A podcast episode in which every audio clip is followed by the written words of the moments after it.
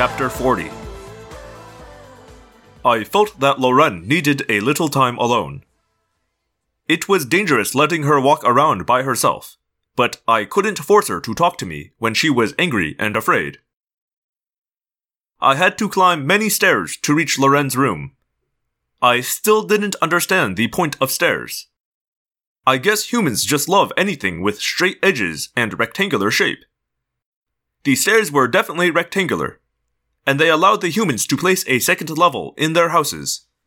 This made the house a larger rectangle, and I suppose this is important in some way. Inside Loren's room was a long rectangle covered with artificial skin. I suspect she used it for sleeping. I had seen that when she slept, she lay flat and stretched out straight. There were two other flat rectangles, one mostly covered with bound papers. The bound papers were called books or magazines. Lorraine had explained them to me. A sort of extremely primitive computer file. I opened one of them. There were words printed on the page, but the words stopped abruptly in the middle of the book. Of course, Lorraine had not finished the book, so she could not recreate it out of her memory. There was a small picture of Lorraine with two other people. All were making human smiles. One was her mother. The other, I believed, was male. Perhaps her father. I took this picture and held it in my hand. I looked around the room, trying to understand this alien girl but alien things are hard to make sense of. By the time I got out of the hollow house and back to the street, Lorraine was gone from sight. I worried about finding her. But after wandering the alien landscape for a while, I heard a far off sound a thwack. I ran at top speed to the sound and found Lorraine in a field of short grass and dirt.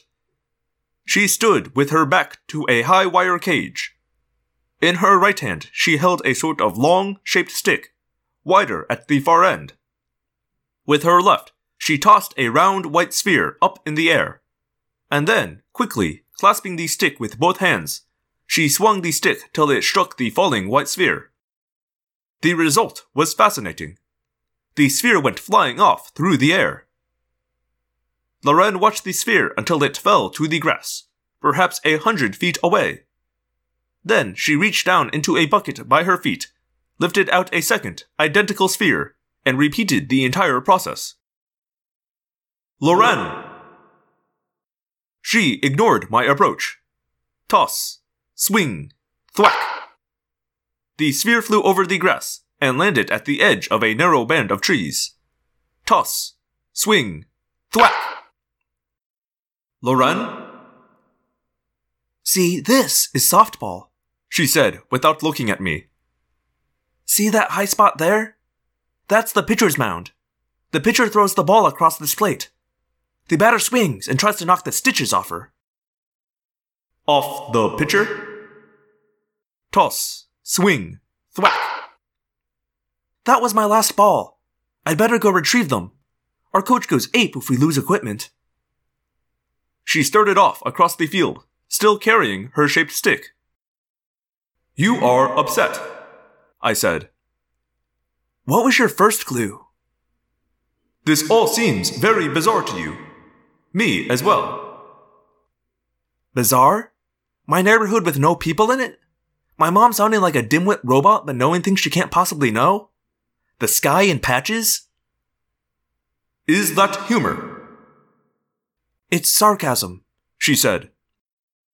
We reached one of the white balls, she picked it up and used the stick to knock it back toward the tall wire cage. I held the small picture out for her to see. I got this from your room. I thought you might like something personal. I don't know if we will be able to go back to your house. That is not my house, she said. But she took the picture and stared at it. Her face seemed to grow softer. Her mouth corners became more nearly level. Her forehead skin grew less wrinkled. Elfangor, what is happening here? What you said earlier, more or less. I think that in order to direct the time matrix, you need to form a mental image of where and when you want to go. We couldn't do that because all three of us were fighting for control. We each, you, me, Visser 32, had ideas of where to go. You wanted your home. I wanted mine. I guess he wanted his. Nobody's vision was complete. We were all freezing and suffocating for lack of air. The Time Matrix did the best it could. I thought it was supposed to be a time machine. I sighed. Some people believe that there is not just one universe, but many. Maybe, somehow, instead of traveling through the time and space of our own universe, we force the time matrix to create a whole new universe. When the three of us wrestled for control, the time matrix could not make sense of what we were asking it to do. So it created this place. Loren resumed walking toward the far edge of the field. She stopped to pick up another ball and knocked it back in the direction we'd come from. So my mom, my mother, she's just made up out of my memories. And even then, not all of your memories. She is not complete. She is bits and pieces of your memories of her. I think the more complicated things, like sentient creatures, are probably the most likely to be incomplete. Loren made a snorting sound. Great universe, isn't it? That was sarcasm too? Yeah, that was sarcasm too. We had reached the trees. Loren plunged in. Look how complete all the trees are.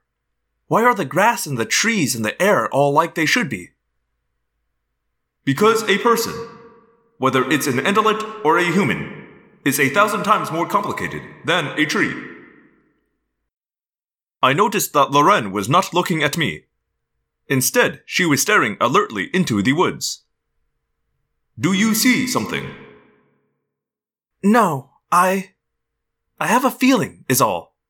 I have to go look. I followed her through the woods.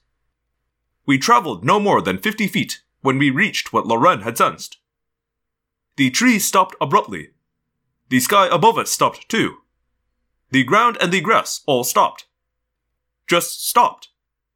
And beyond it was blank whiteness. The pure blank whiteness of zero space. Nothingness. I felt awed and frightened all at once. We were standing at the edge of our tiny universe. Loren reached toward the whiteness, stretching her hand out beyond the edge of soil and vegetation air, and sky. Her arm reached that edge and curved back on itself. It simply bent in a perfect arc, so that her hand was reaching back toward her own face. No! She screamed. No, no, no! Loren, it's only. Only what? What could I say to comfort her when I felt my own mind spinning out of control? She turned to me, eyes wide and reddish now, I want to go home, Elfangor! I want to go home! This place is wrong! It's wrong! I know. I feel it too. We have to get out of here. This place can't exist. Feel it. It's wrong. We have to find the time matrix, I said. It's the only way, but we don't know where it is. And Visser 32 will try to stop us. She was still holding the shaped stick. The softball stick. She looked at me with cold fury in her blue human eyes. And I saw something there that almost scared me. She clutched the stick tightly. Let him try and stop us. Let him try. Chapter 41 We wandered around the edge of our new universe keeping the blank whiteness on our right as we went. We traveled along the outer rim of the Earth portion of the universe. But even there, at the outer rim, this new universe was not consistent. As we walked, we came across small areas, sometimes no more than 20 feet across, where we'd suddenly find Andalite life forms or Yeerk life forms. The Andalite patches were harder to notice since they were not so different from the Earth-like areas, but the patches of Yeerk environment were like open sores, We skirted around the Yeerk patches. Most of the Earth environment was made up of woods and grass fields. But here and there were human buildings as well. We saw the street where Loren lived, and we saw her school, a squat, ugly box made of thousands of small reddish brown rectangles called bricks. I can't believe I brought the school building into this universe, but forgot to bring a grocery store. What is a grocery store? A place to buy food. Ah. I had seen Loren eat aboard the Jahar, of course. She and the other human had eaten emergency rations of liquefied grass. The rations we give Andalites who are too sick or injured to stand up and eat normally. We walked along a street that appeared in the middle of a field. The street merely began, ran for a few hundred feet, and ended. It made Loren anxious, I could tell. She explained that the street didn't belong there. But then we saw a building decorated with two yellow arcs. It can't be, Loren gasped. No way, it's Mickey D's. I brought a McDonald's here. She broke into a run, and I followed her. We entered the hollow building. Inside, there was a single human, but he was not like any human I had ever seen. Oh God, what did I do? Loren cried. She placed her hand over her mouth. I had never seen this human gesture, but I knew she was horrified. You see, the human looked like any normal human, except that his face was covered with red splotches and pustules, and he had no eyes. No eyes at all. But he could speak. Welcome to McDonald's. May I take your order? Oh no! No! Loren wailed. Would you like fries with that? Or a hot apple pie? Is this a human you know? I asked. No. I mean, yes. He's this guy who works at McDonald's, and he always waits on us when we go for burgers after a game. My friend Jennifer says he likes me, but all I ever notice is how bad his acne is. The poor guy. The poor guy. The food he has may still be real, I suggested. It would help you to eat some human food. She seemed ready to run from the place. But in the end, hunger won over horror. Loren steeled herself and walked back to the eyeless human. Welcome to McDonald's. May I take your order? Yes. I mean, yes. I'd like a Big Mac, fries, and a Coke. That'll be four dollars and nineteen cents. Loren hesitated. But then she reached into a flap of her artificial skin and pulled out some crumpled pieces of paper and some round metallic objects. She handed all this to the eyeless human. Somehow the human managed to take the paper and metal although how he did it without eyes was a mystery. This universe we had created had strange rules. The eyeless human placed several objects into a bag. They smelled strange and foul to me, but Loren looked in the bag and smiled. Well, I did one thing right when I created this universe. I put extra pickles on the Big Macs. Come on, let's go back outside. I don't want to eat with. with him. Enjoy your meal and come again, the sad monstrosity said. We went back outside, and Loren found a place to sit on the grass and began to devour her food. Watching creatures with mouths eat can be disturbing, especially when you discover some of the things they eat. Between huge, gulping, slobbering bites, with her flashing white teeth and grinding jaws, Loren told me what a Big Mac was. I'd rather not have known. But the human food revived Loren.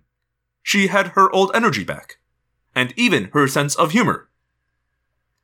At least I didn't try and recreate the cheerleading squad in this universe, she said. They rejected me, and I'd hate to think what kind of mess I'd have made of some of them. I didn't understand what she was talking about, but I understood that she was feeling better. I gazed up at the weird, patchy sky and around at the disjointed landscape. Then suddenly, it hit me. It's a multidimensional pattern, I said. Huh? Loren asked, attempting to form words, even though her mouth was filled with two inch long pale yellow sticks called French fries. The sky, the way little bits of Andalite and Yeerk environments are mixed in with Earth environments, and probably the other way around too. I didn't see it at first, but there is a pattern. It just seems strange because it makes sense in higher dimensions, but not in three dimensions. But I am sure now. It is a hyper spiral. Loren swallowed. A what? A spiral, but in extra dimensions. And if I'm right, yes, the time matrix will be at the center of the spiral. Which is where? Now Loren was sucking liquid into her mouth through a tube that inserted into a cylinder filled with brown water. I'm not sure, but I think I can find it. And if I can find it, so can that Yeerk. Loren jumped up. That's why he hasn't tried to track us down. He's after the time matrix. Let's go, let's go. You seem to have recovered. Loren pointed at the cylinder of liquid. Sugar rush, Elfangor. Let's go before it wears off. Chapter 42 I led the way toward what I hoped was the center of this universe. The patches of sky grew more varied over our heads, and the patches of different environments grew more numerous. Soon we were walking through a place that was only half Earth, with the rest divided between gentle Andalite countryside and harsh Yeerk lands. I like your planet, from what I've seen of it, Loren said. It's like Earth, only without the houses and buildings. But you must have cities and all somewhere. I mean, you build spaceships. You have incredible technology. Long ago, we had cities, I explained. But we were free roaming herd animals to begin with. I mean, that's how we evolved. Millions of years ago, Andalites moved in vast herds, which would split off into smaller herds at different times of the year. Then, gradually, we got used to forming smaller herds. Families, really. Each family made its scoop, and we each held our own grazing lands. All this Andalite environment you see is part of my family's grazing land. We came to a patch of Yeerkish territory and skirted around the blackened vegetation and sluggish pools. On the other side was a wide band of Andalite land, which we walked through. Once we evolved to form families, we began to study science and nature. And again, over millions of years, we learned to build things. You know, weapons and vehicles that let us fly over the land, and communicators for extending the reach of thought speak. Scoops became larger.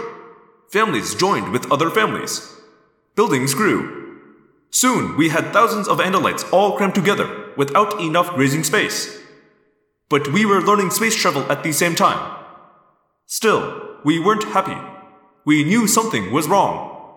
We broke down our cities, divided the land, and went back to life in simple family scoops. We kept building spaceships, but we did it in little bits and pieces, here and there, spread out through the tens of thousands of scoops. My own family does some of that. We design heat transfer components for fighters. Another family builds the pieces from our designs. Another family transports the pieces to the spaceport. I guess the three spaceports are about as close as we come to what you would call a city now. We're very different, aren't we? Loren said. She sounded sad. Yes, in some ways, but not so different in others. When all this is done, you'll go back to your planet. I'll go back to mine. And you'll erase all my memories of this. I was startled by the idea. Loren, we no longer have the Jahar, or Anisha. I can't erase your memories without that technology. But if you could, you would?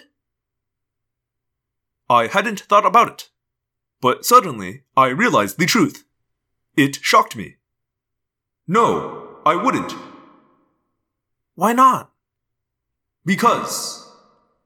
Because I don't think, after all that's happened, I could stand to be the only person alive who knew the truth. And I don't think I could stand having you forget about me, Loren. Loren nodded. She smiled.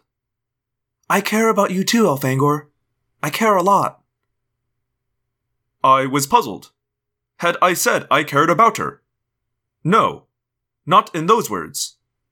And yet, I did. I did care about this alien, who no longer seemed so alien. We would be able to move faster if you climbed on my back as you did before, I suggested. I guess we would. She climbed on my back, and I set off at a run. I was confident now that I knew the pattern of this universe. And I was fairly sure that we would find the time matrix at the very center of the swirl. But would we find that Visser 32 had solved the puzzle before us? The different environments were broken into smaller and smaller patches, and now there was a roughly equal amount of each of the three planets.